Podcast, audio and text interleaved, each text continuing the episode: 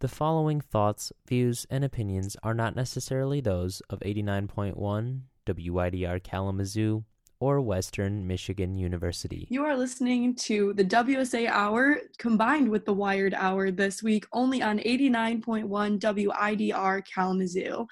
Hi, everyone. Thank you so much for tuning in and joining us today. Like I said at the beginning, this week we are combining and creating a collaboration between the WSA Hour and our Lewis Walker Institute WIRE podcast. So we are joined with members of the WSA cabinet as well as Dr. Wallace from the, Lewis Walker Institute and Dr. McCorkle from the Office of Diversity and Inclusion, our Vice President for Diversity and Inclusion here at WMU, to bring you a little bit of a debrief, de stress, what are we looking at conversation in terms of our election that is still ongoing right now. So, my name is Emma Barada. I'm the Vice President for Political Affairs for WSA. I'll be hosting this week's hour, joined with Taylor West um, and Dr. Wallace as well. So, we can kind of get right into our topics if you guys want to go around and introduce yourselves really quick. Um, and maybe just start off by saying like a one word on how you're feeling right now in terms of the election. Yeah, I can go. Um, hello, everybody, all the listeners. Um, my name is Taylor West. I'm currently your student body president for WMU. Um, how I'm feeling? Anxious. I think that's just the best word to describe how I'm feeling. Good afternoon, everyone. I'm Dr. Luchara Wallace. I'm the director of the Lewis Walker Institute for the Study of Race and Ethnic Relations. And my one word right now is at peace as long as I don't listen to the news too much. Good afternoon. This is Dr. Candy McCorkle, VP of Diversity and Inclusion, and I would say the way I am feeling is hopeful and not that management is a is a feeling, but managing lots of other people's uh, anxiety about where we are right now. Hi, I'm uh, Kyle Petronio. I'm the uh, program director here at WIDR, and I don't even know what the word is that I'm feeling. It's it's a combination of anxiety, stress, just everything is kind of like coming together to create this crazy like feeling in my brain at this point. Also, um Emma Smith, if you haven't gathered, we are just kind of introducing ourselves real quick. So, all right, thank you. Uh, yeah, my name is Emma Smith. And was there anything specific I was supposed to say? Just give us kind of your one word feeling about everything with the election right now. Um, that is definitely stressed. I feel like I'm, you know, like trying to do homework and stuff, but I, I can't, I can't focus at all. I'm constantly just, you know, trying to keep up with the updates and results and stuff like that. So I think it's pretty hard to just kind of focus and I, yeah, it's just it's just hard. so I'm one of the other Emmas. My name's Emma Scheller and I'm the VP for Student Affairs. And I guess right now I just kind of feel like sad. um, uh, I had a talk with other students in my class, and we sat for an hour and a half after class today and talked to our teacher, like me and like eight other students, and that was really therapeutic. Um, so yeah, I'm just kind of like like desperate for connection right now. I think to talk about what's going on. So I'm glad to be here today. All right, want to hear from the rest of our cabinet members if you guys are ready. Hi everybody, I'm Dalia Sanchez. I'm the VP of Diversity and Inclusion for WSA. Um, honestly, at this point, I would say kind of just exhausted. Um, some of the other cabinet members kind of touched on it. It's just a lot going on, and you know, not only is election season and everything being so um, divided really exhausting, just you know, trying to keep up with school, WSA stuff, you know, news, media, just too many things going on, which has led to me being very tired. but hopefully everything will um, work its way out. Hi everyone, I'm Ashley Putnam Murray. I'm serving as your current Chief Justice for WSA this year. Um, I think uh, word to describe kind of how I'm feeling right now, it, well, actually, like really too, is like hopeful and stressed. Um, this election is definitely very stressful for a lot of us, but um, for me, I know it's just been particularly stressful because um, depending on the outcome, this could really have a big effect on me as a person.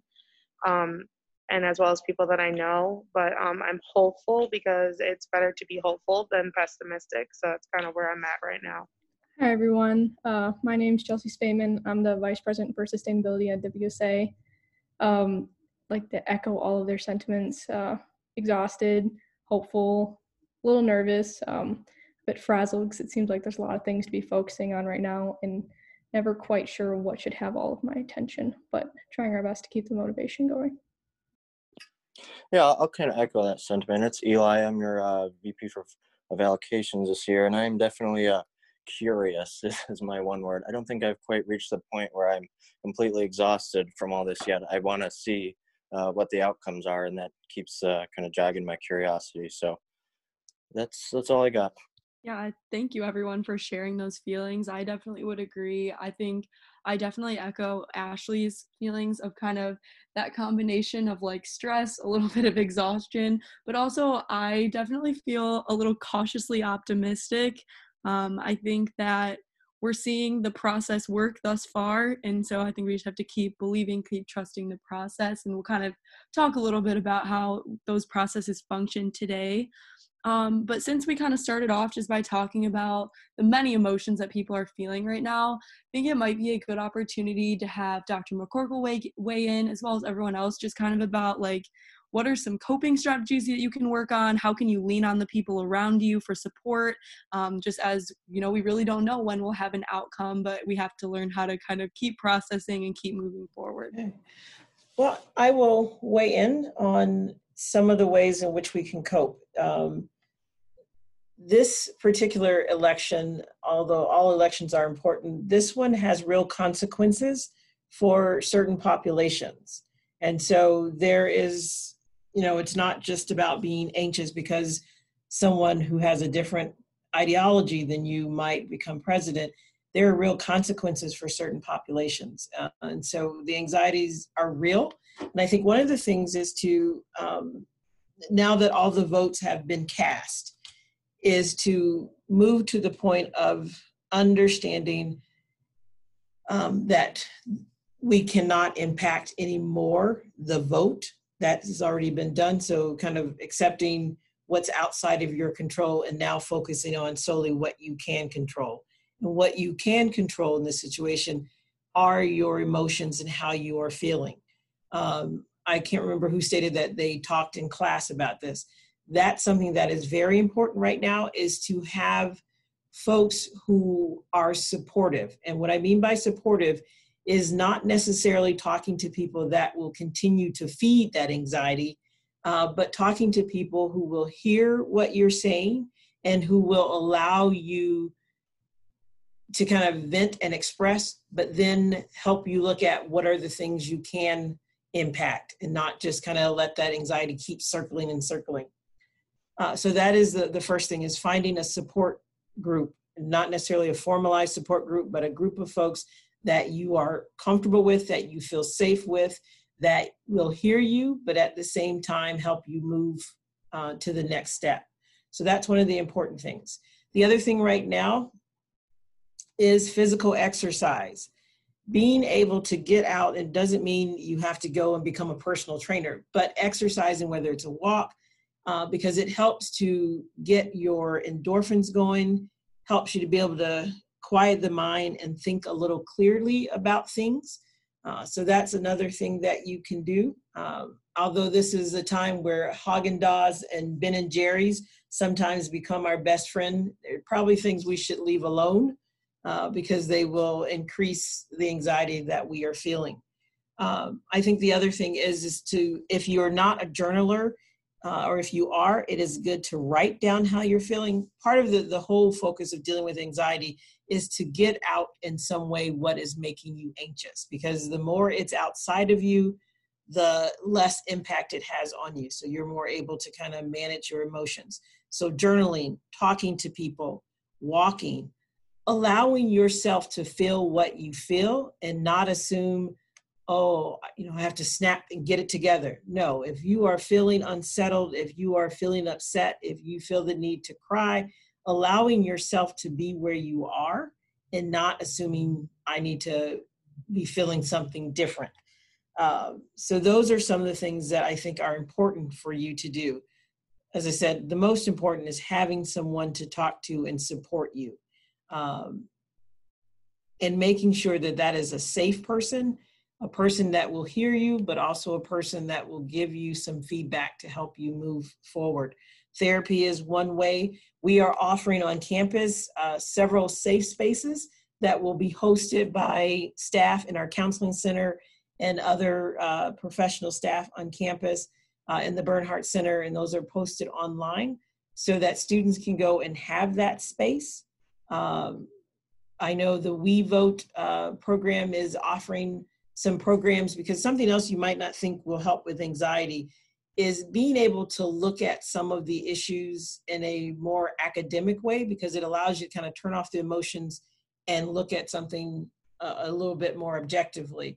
Some of those events are being hosted as well. So I would say find those things. If those don't work for you, find your friends. Uh, as uh, someone stated earlier, talk to a faculty member, talk to a mentor. Um, you can find me and talk to me. Um, I will not be your therapist, but I will be more than happy to help you process and sit with you and help you move through those emotions.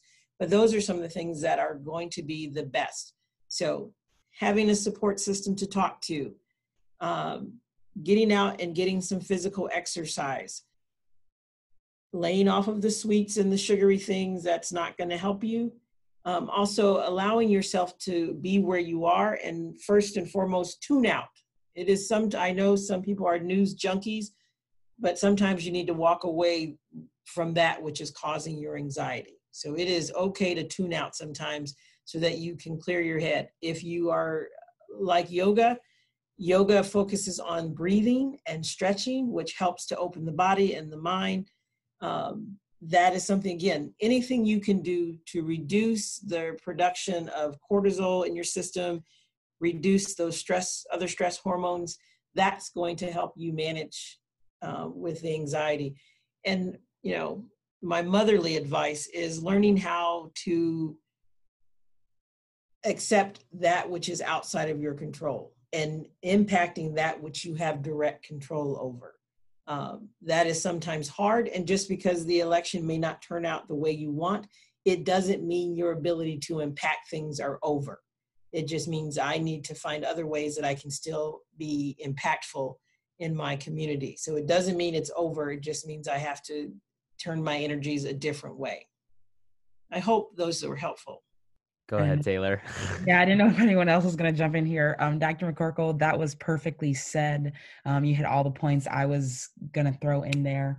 Um, I just want to emphasize focusing on the things that you can control. Anxiety is centered around a lot of things that you cannot control. And um, if you were to focus on what you have the ability to control in your life, that can help um, reduce some of the anxiety of the overwhelming feeling of everything.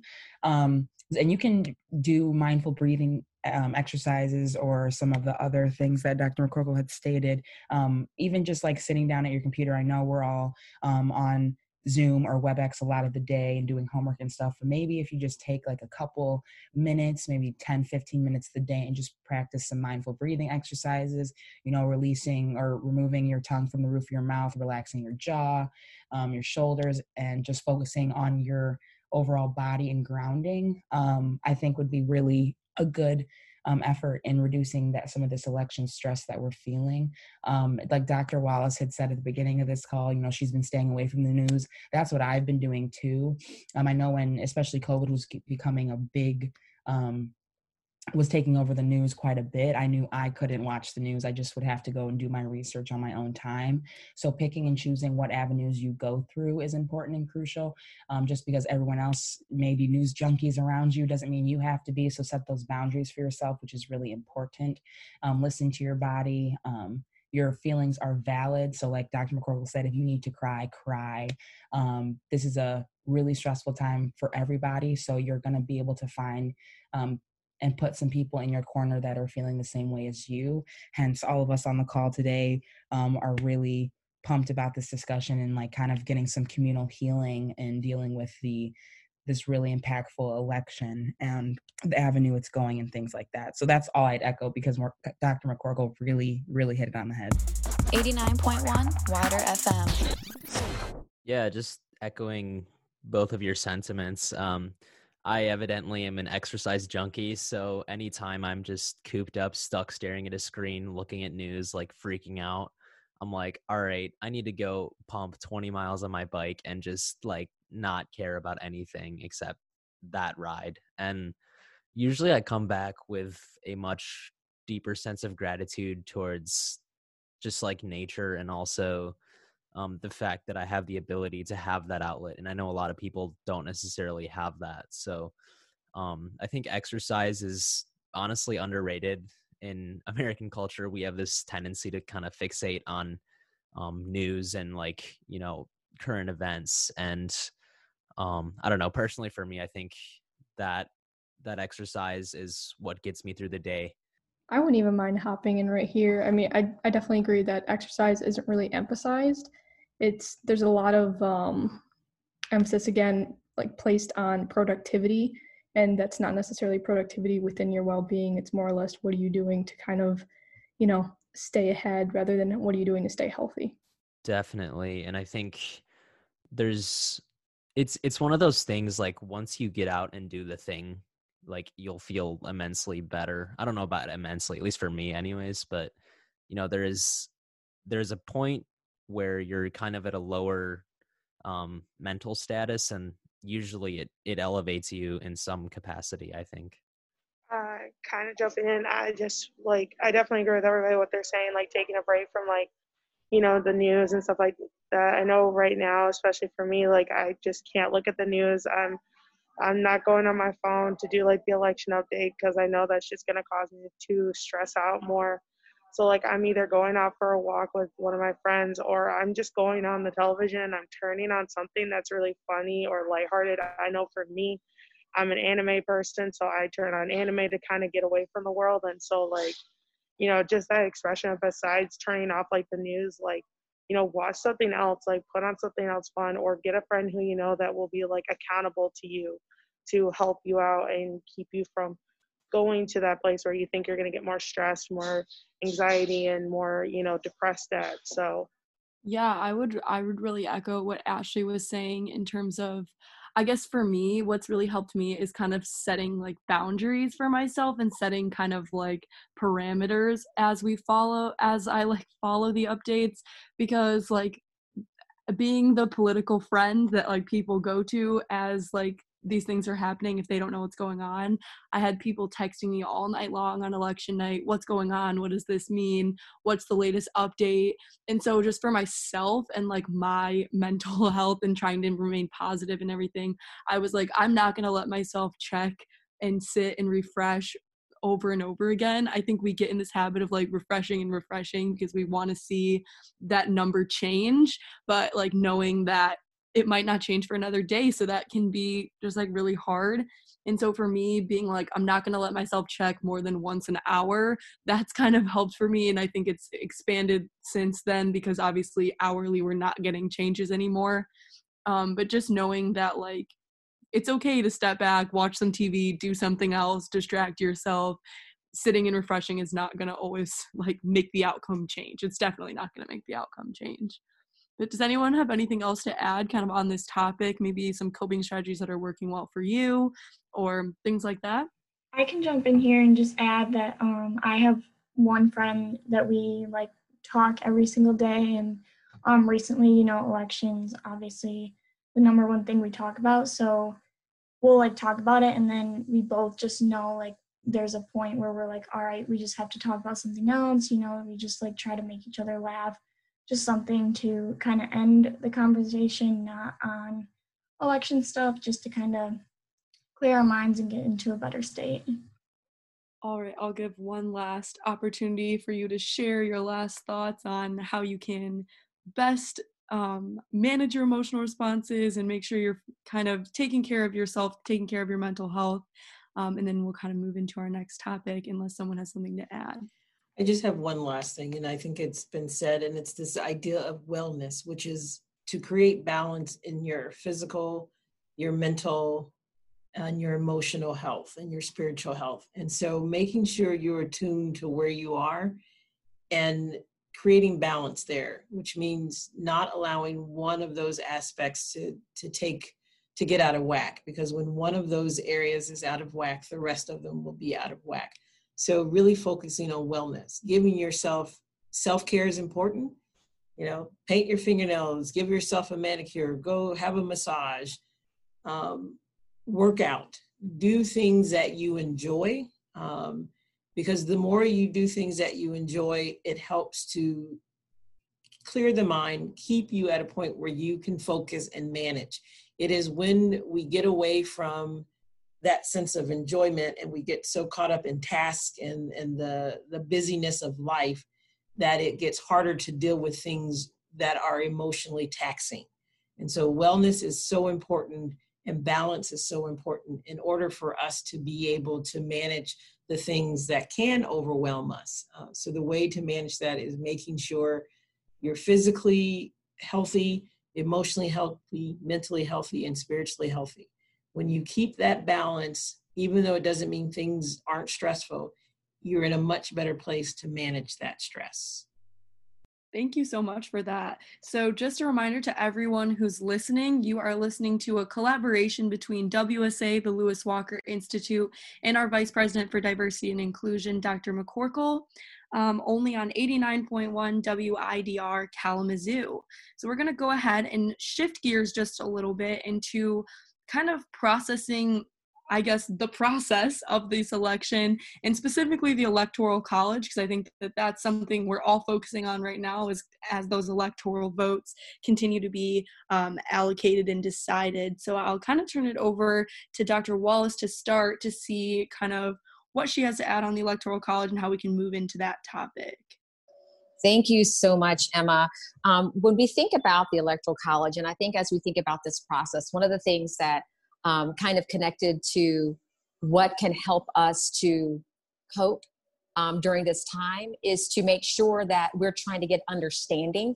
Um, so, similar to those things over which you have control, um, learning and, and listening to people is one of those things over which we have control. And so, I know for me, reading is, is very helpful. Um, one thing that I would like to share with everybody is, is when we think about this electoral college, I mean, it has been ingrained and a part of our American system for a very, very long time. In fact, it's actually um, codified in the in Article Two of the United States Constitution because our founding fathers really struggled with how do we decide um, who's going to be president? How do we decide who our leaders are going to be? In fact, um, I was doing a little research in preparation for today, and I found it interesting that the number one argument and concern that was voiced by our founding fathers as to why they didn't want to go with a popular vote was because they were afraid of some tyrant or some sort of tyrannical rule um, manipulating the thoughts and minds of the American population and um, and causing somehow a skewed um, election. And I, I had to chuckle at that and I'll just leave it at that. I had to chuckle at that because I thought that was hilarious. And um, that was strange. Um, but I thought that that was really interesting um, to know that it was really, it was the goal of the Electoral College was really to help us to create a more equal union.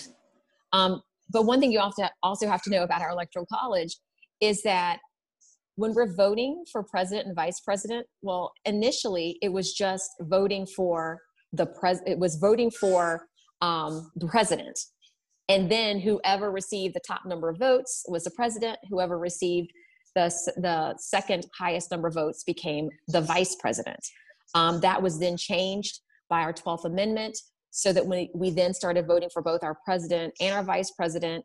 We have our electoral college that are actually representatives from our respective states um, what's interesting and what you probably don't realize is that when we vote for president and vice president, we're actually letting the leaders of our dominant political parties know what the pleasure is of the people.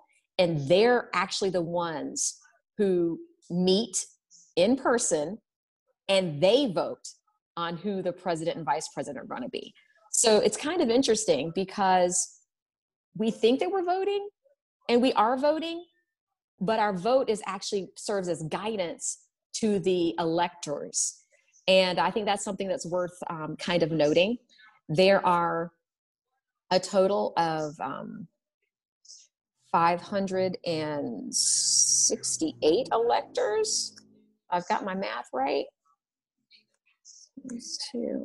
Yeah, there's 538, excuse me. There's 538 electors, which is why that magic number of 270 is so key because um, if we had, we have to make sure that we have a majority. And so it's really 50% plus one in order to determine who the next president of the United States might be. Let me pause right now, right there, because I know I said probably a whole bunch, but and I could, I'm a history teacher, so I could really go into a deep lesson, but I'm going to pause at that moment and get some response and reaction from the rest of my colleagues here. Yeah, I guess I can jump in here. Um, there has been like an ongoing debate of whether or not the Electoral College is like beneficial. So I'm glad that you had given that um, history overview of that, Dr. Wallace. Um, I remember in my constitutional law class back last spring, I had an essay question of um, that we had to answer for one of our exams of um, what is your view on the electoral college kind of your your take on it? Do you think that we should just get rid of it or do you think it's beneficial or whatever?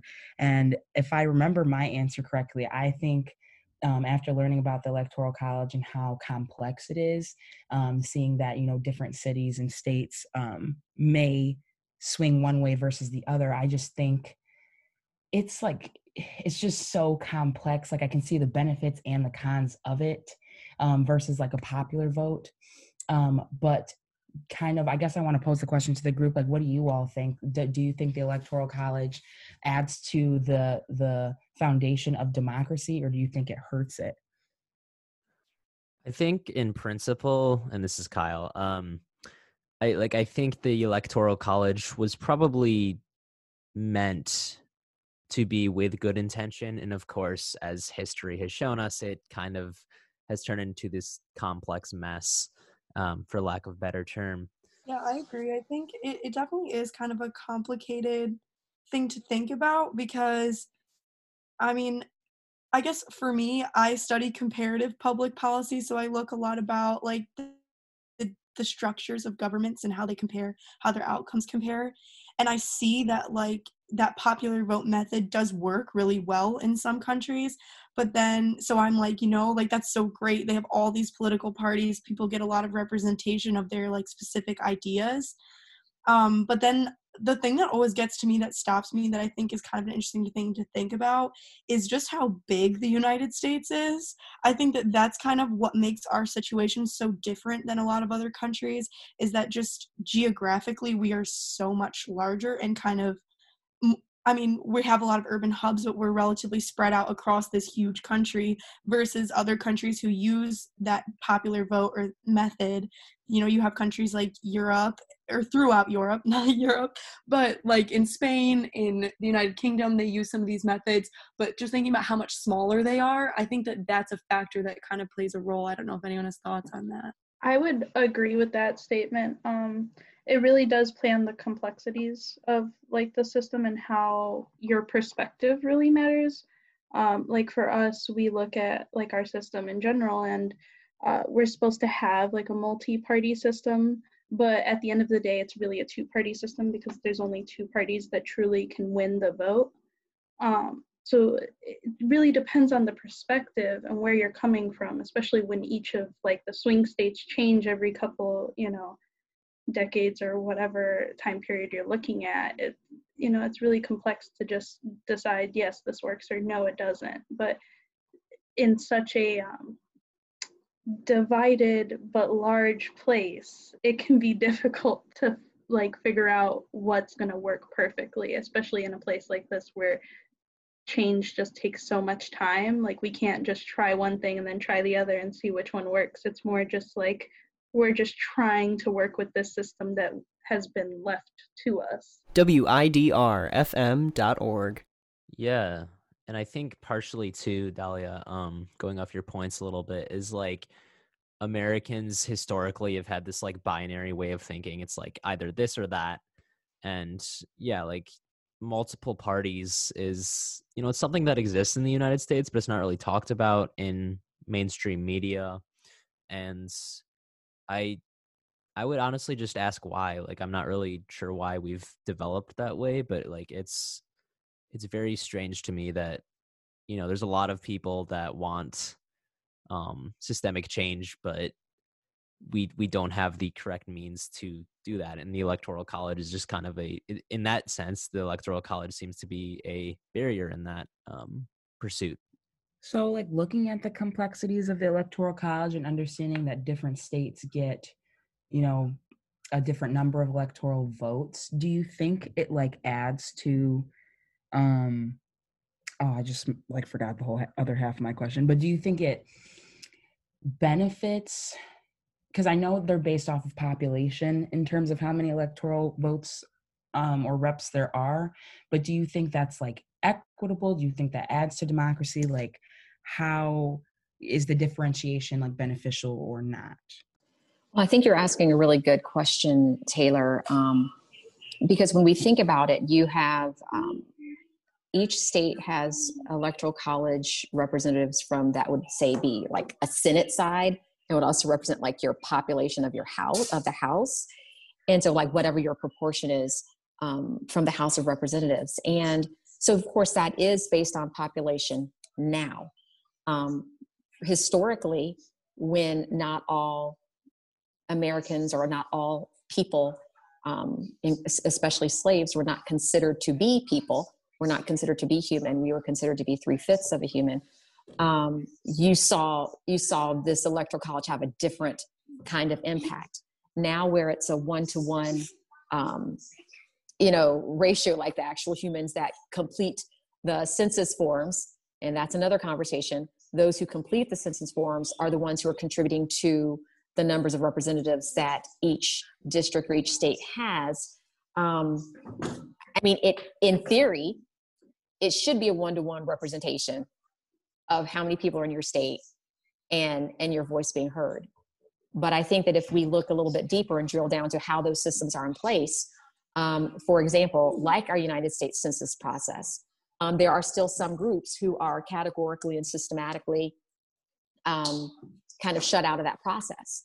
Um, whether in actual practice or just in, in, philosophically because of sometimes how there's a, an, an, inborn mistrust in some communities of our federal government um, for fear out of fear and, and out of uh, concern for safety. So i think that what happens when we look at our electoral college and we look at um, how did we get here um, i think you said it perfectly before it's really complex there is no one answer um, there are benefits, there are drawbacks, there's there's opportunities for equity and equal representation, but then there's also not. I mean, fortunately, the District of Columbia does have three electoral college votes. Um, I had to look up, but but Puerto Rico does not. You know, and so it's just kind of interesting to see um, how that works. So I know I didn't answer your question because it's not a pretty answer because it's it's really complex. It's not a simple yes or no yeah i think that i think that point about puerto rico is especially interesting because um, I, I hadn't thought about that i know that they don't have the representation in congress but it's kind of interesting that you have they, i mean they have the right to vote but more than maybe anyone else their vote is almost entirely symbolic and so that's just to me kind of one of the things that comes to mind is that the idea that we're all voting and in some ways that is just like kind of a symbolic vote and more so than it is like a vote that actually has deciding power.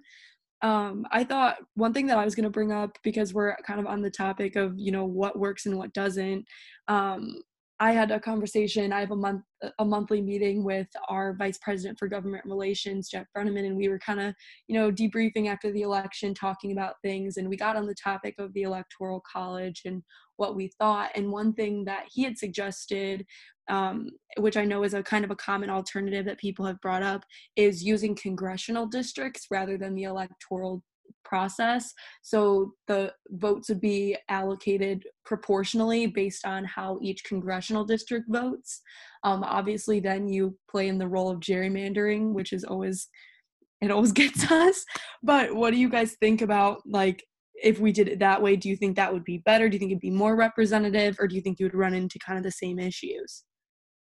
I was just gonna mention gerrymandering. Like I'm not really that familiar, but I kind of understand the concept. And yeah, I think we would run into a lot of the same issues of like, um, you know, districts not being accurately represented and kind of mis misaligned a little bit. Um, I don't know if anyone had any other thoughts.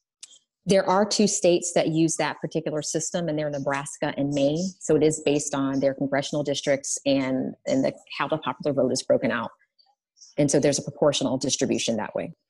Yeah, I think that in terms of like costs and benefits, I think it's no matter what happens or if there is a shift in um between electoral college and like congressional um avenues, I think we're gonna like see the same issue because essentially thinking of the foundation of America and founding fathers and like Dr. Wallace had taught or spoke to um, in our little history lesson is that the the system isn't set up to um i don't know i, I don't, I don't want to get in too much into it but i think there is an illusion um, of democracy um, if that makes sense because there's so many other um, outside factors leading into like um, who gets elected maybe at the federal level maybe it's different for the state level but like who is put up in these positions who's recognized more than others so i think no matter what happens there's more outside factors that can weigh into the effect of this leadership that we have in the united states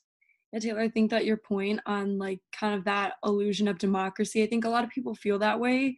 And I think especially now, like there's a lot of things about our democracy that we're looking at and we're either unsure of how the processes work or we're not confident in them.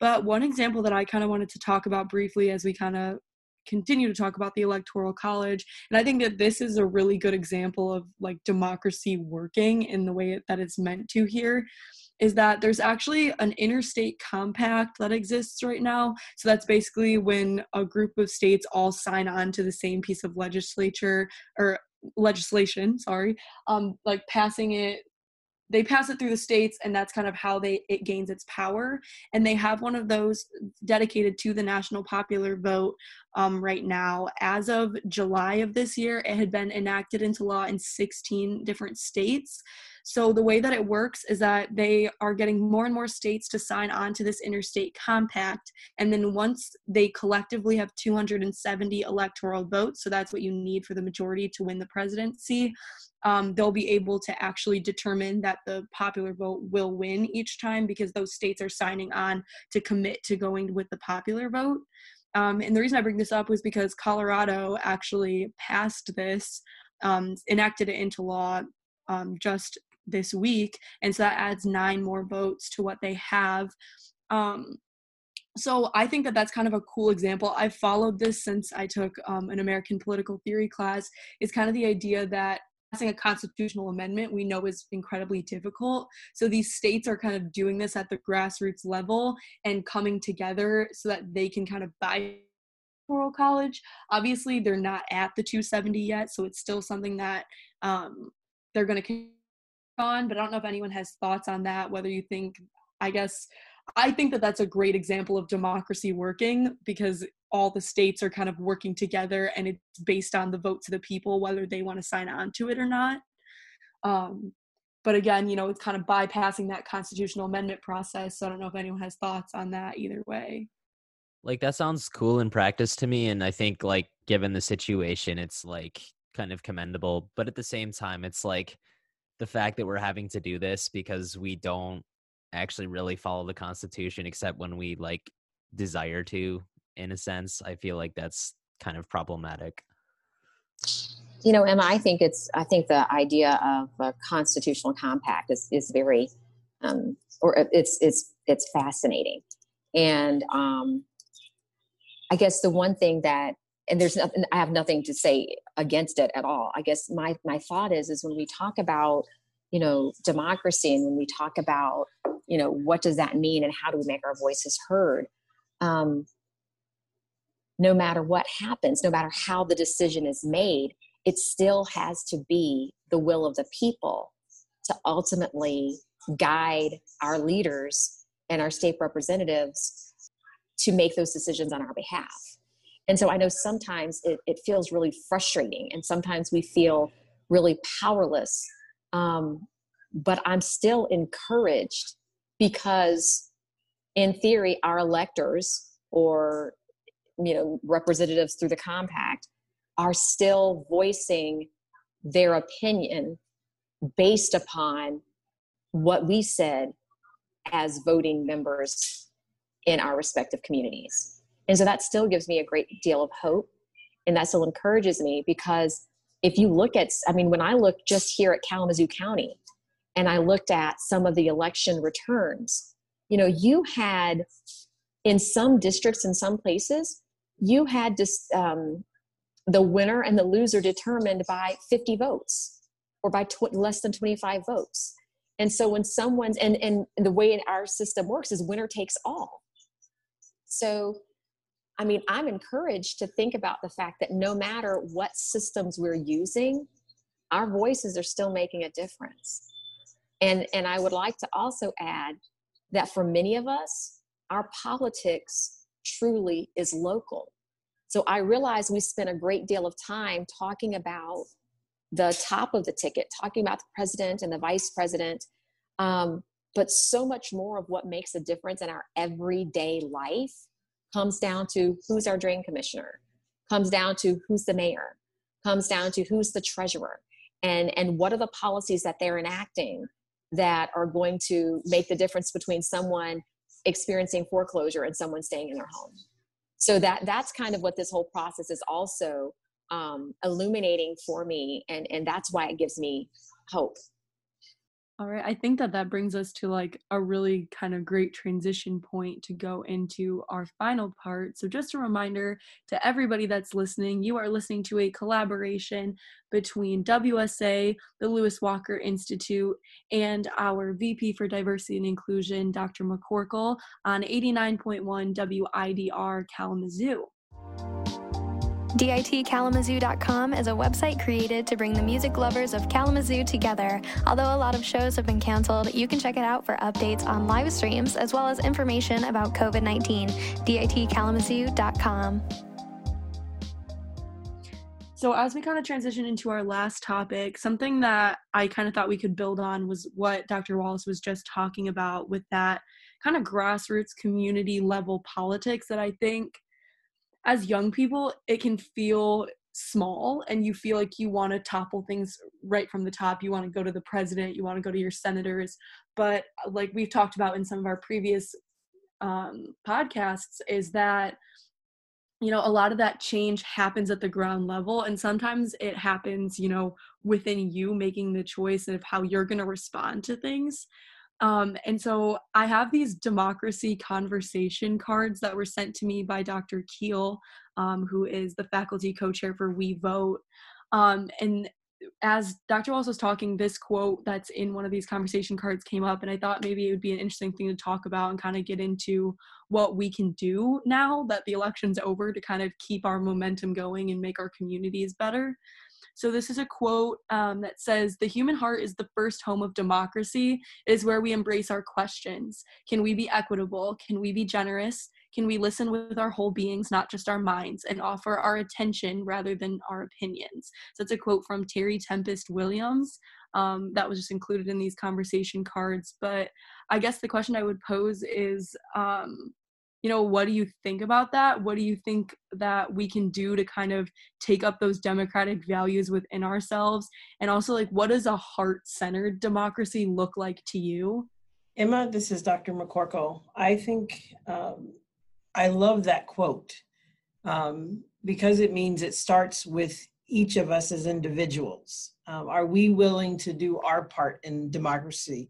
Democracy does not work as a system in and of itself. It only, any system only works if those within the system are using it correctly and engaging in it. Otherwise, it does not work and just only in theory. And so I think for me, a heart focused democracy is one in which we are all willing to engage and engage using the same set of rules. So, you know, being very cautious to check ourselves and to think, am I engaging in this the same way that I want others to engage? There's a wonderful uh, South African concept called Ubuntu, and it goes along with that quote really well because it talks the the essence behind the concept is you are validated when you validate someone else. So if I want to be heard and my opinion or my thoughts valued, um, I need to be able and be willing to do that for someone else. Uh, and so I think that's kind of what that quote is saying is before you engage in a democracy, are you really willing to engage in what that all means? And if you can't just take the pieces that you like, are you willing to engage in the full system? If you are, then democracy has a chance to be an effective system. I really love what you just shared, um, both Emma, that quote, and Dr. McCorkle, kind of bringing it into Ubuntu, I believe is what you said. I think that that's so huge when we think about democracy outside of ourselves, outside of just a personal, singular, what will the democracy do for me? and think more about our collective that's the power of democracy is our collective strength and our collective capacity. So thank you so much for bringing that up. I think also too it it stems into community and even within like you know all of the protesting for black lives matter and things of that nature that happened in the summer you know we're we're seeing i think and maybe it's because I personally am like uh, more attuned to that than I may have been uh, before. But like, I feel like people are actually starting to agree on things, and at least you know entertain the idea of healthy debate. And I think people are unable to healthily debate now because they take it as a personal like jab or um everything has just become more personalized and i I honestly cannot remember the time when it was not like that. Yeah, going off of that, um having the like leading with the emotion um instead of strategy is where we're seeing like a lot of these little dips or pitfalls but it's it's i feel like it's necessary um because it's raising awareness especially and we've talked about this in our multiple other podcasts but uh the use of social media and how that's impacted a lot of this um going all the way back to george floyd if if people wouldn't have watched that eight minute video i don't think there would have been nearly as big of an impact as there there as what had happened. Um but going back to you know a heart-centered democracy i think that is like a dream if that makes sense. Um i feel like people are really um want to keep their opinions um, as a truth, as fact, when um, they're just opinions per se, and can be backed up by by information and research, sure. But I think it it becomes to the point where it's you know if, if if it's not my opinion then it's the wrong one and that goes all the way back to civil discourse and kind of looking at this from like a holistic world and health perspective and kind of wanting to um, adhere to the betterment of our earth and our planet and our the people who live here. Um, and i think if we had focused and we all had a common goal of that kind of what dr mccorkle was saying a bit earlier if we all had that um, that idea or that kind of perspective, then we could totally hit that heart um, centered democracy in wanting to um, wanting to help everyone who lives in the United States. You know what I'm saying? And thinking about other people other than just yourself. Because I mean, yes, we talked about you can only control the things that you can control, but like expanding your horizon eh, horizons and perspective um, into thinking about other people or thinking about different viewpoints i know that's a skill a lot of people haven't developed but i think that's how we get and move the needle to like that heartfelt democracy per se and that involves uh, removing apathy in a similar light um, which is not easy and i think also kind of removing yourself from the situation in terms of ego um, i think ego is what stops us from having a lot of productive conversations even if it's with people you completely despise and don't want to like talk to um i think it's not it's it's recognizing that even though like uh we may have like the right answers at least in our head the other person might not agree with us but like we're not even giving them the benefit of the doubt to like you know display that and i'm not saying that that's very general but yeah go ahead taylor. But yeah and also going off that people also when things are uncomfortable or emotionally unacceptable people just tune it out and that's where i see a lot of this um, lack of information coming through in the sense of like oh that's too hard for me to watch or um, that's too hard for me to like think about because it, it's not directly affecting that individual. And that's where we come to the point of like growth versus fixed mindset. The only way you can grow is if you dive into those that uncomfortability and expand as a person because if you don't you're just going to stay in that fixed mindset and and everything exactly. Exactly and everything around you will fix to what you believe instead of what is the reality of the situation um, so I just wanted to, because that, yeah, yeah.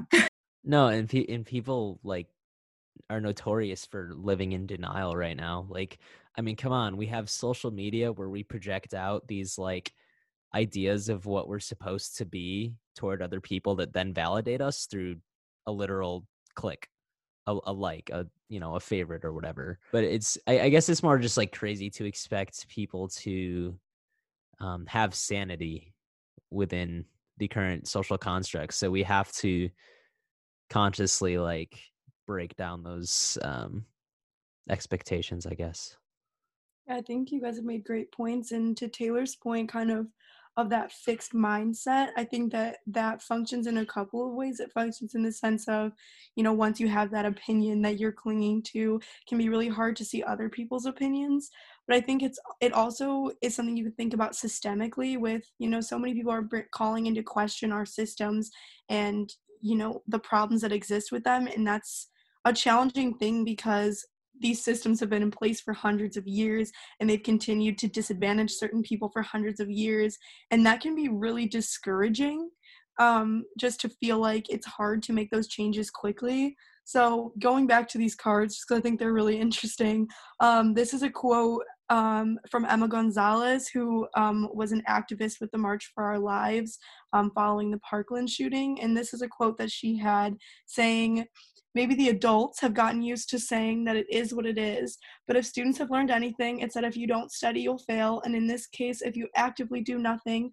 people will continue to face the consequences. So it's time to start doing something. So I kind of wanted to end there with like, you know, it is time to start doing something and we're in the election, but that's not, no matter what the outcome is, we still have the ability to keep moving and keep doing and keep working towards what matters to us. So, you know, like, what do you want to do after this election? And how do you want to make your community a better place, or how do you think you can do that? I think it starts with being willing to engage in those conversations, like I've mentioned many a time. Um, and I need to take my own advice too. So, um, going back to my like diving into that uncomfortability, not like let me just clarify if it's if you feel like it's unsafe for you to do in that situation, don't do it. But I'm saying if you're feeling a little like, oh, I don't know if I want to say this, I want I would encourage everyone listening to dive into that uncomfortability because I can guarantee that it would expand your horizons into thinking and gaining different perspectives that could ultimately help you develop your own um, different opinion and perspective and just listening to other people. So, yeah. All right. As we're kind of, I think, nearing the end of our time, I'm not sure if Kyle gives us an update, but um, I guess let's kind of think about some closing thoughts we have, whether you want to share kind of how you plan to go forward or how you think that we as students can continue to advance our interests because really no matter who wins there's still advocacy to be done. Um, there's still um, just a lot a lot of work to be done really. So like what can you do to get out in your community or to continue pushing your causes forward um, no matter who the winner is? Because I, there's no you know i think we talked about this last week like people aren't monoliths these leaders aren't monoliths neither one of them stands for things that are all good or all bad. So what can we do to kind of make sure that our political leaders are staying accountable to us even if they are the ones that we voted for and that we wanted? That doesn't mean that they're going to maintain that accountability. So how can we ensure that that happens? I think that's a great point and a point and a great um, question emma. I would encourage everyone um, to make sure that you're actually reaching out to and staying in touch with our elected officials um, one thing that I've learned in um, the many times that I've had the opportunity to travel to the Hill and to even just engage with some of our local elected officials is frequently they say, We want to hear from our constituents. If you don't say what's on your mind, if you don't ask them questions directly, then they won't answer them. And I know that sounds really simple, but it really is just like that. And even if they don't come out on the same side that you were hoping that they were come, going to come out, or maybe they don't vote the way that you were hoping that they would vote, if you at least let them know this is where I stand and this is why I stand and, and believe this, it's amazing how much A, respect they begin to gain for you as a constituent, and B, it helps them as they shape and form some of their ideas um, for future decisions. And I can give you one very good example um, one time I was traveling on the Hill and I and I had my congressional visits and I met with our congressman, Congressman Fred Upton, and um, in that particular time there was questions going on about our, the Article Two of the Higher Education Act, and specifically it was focusing on a certain type of funding. And I was just letting him know, hey, this funding impacts you know the following various vocations and careers, and he didn't realize that. And so as a result, we were able to influence his vote and his voice on how he was able to articulate where he stood on that particular topic and why he wanted to support it to make sure that that we did have that funding included um, i guarantee you that had we not been there and had we not explained to him what it really meant and the impact um, that he would have voted a different way um, the same thing last week when we heard from prosecutor jeff getting on our make change student um, summit on leadership or excuse me, student summit on advocacy. One of the things that Jeff Getting said was call me, talk to me, ask questions. Let's discuss the questions and concerns that you have because either he's going to have answers or he's not. But if he doesn't, then he knows what he needs to look for because you're going to be expecting follow up. So I just encourage people to reach out. Yeah, I want to echo that too and just say write to those people, give them a call. Their information is easy to find if you just search their names and their websites. Um, I am a former congressional district office intern, and I can tell you that they will write you back because I've sealed the envelopes myself. Um, so engage with those people because they, you, as your constituent, they are there to serve you. So I echo completely what kind of Kyle was saying in terms of those professors. You know, they have the office hours, they have their emails, but if you don't take the time to send that email and say, "Hey, I'm struggling," or "This is this is where I'm feeling challenges, they don't always have as good of a grasp of their district as you think they would or should.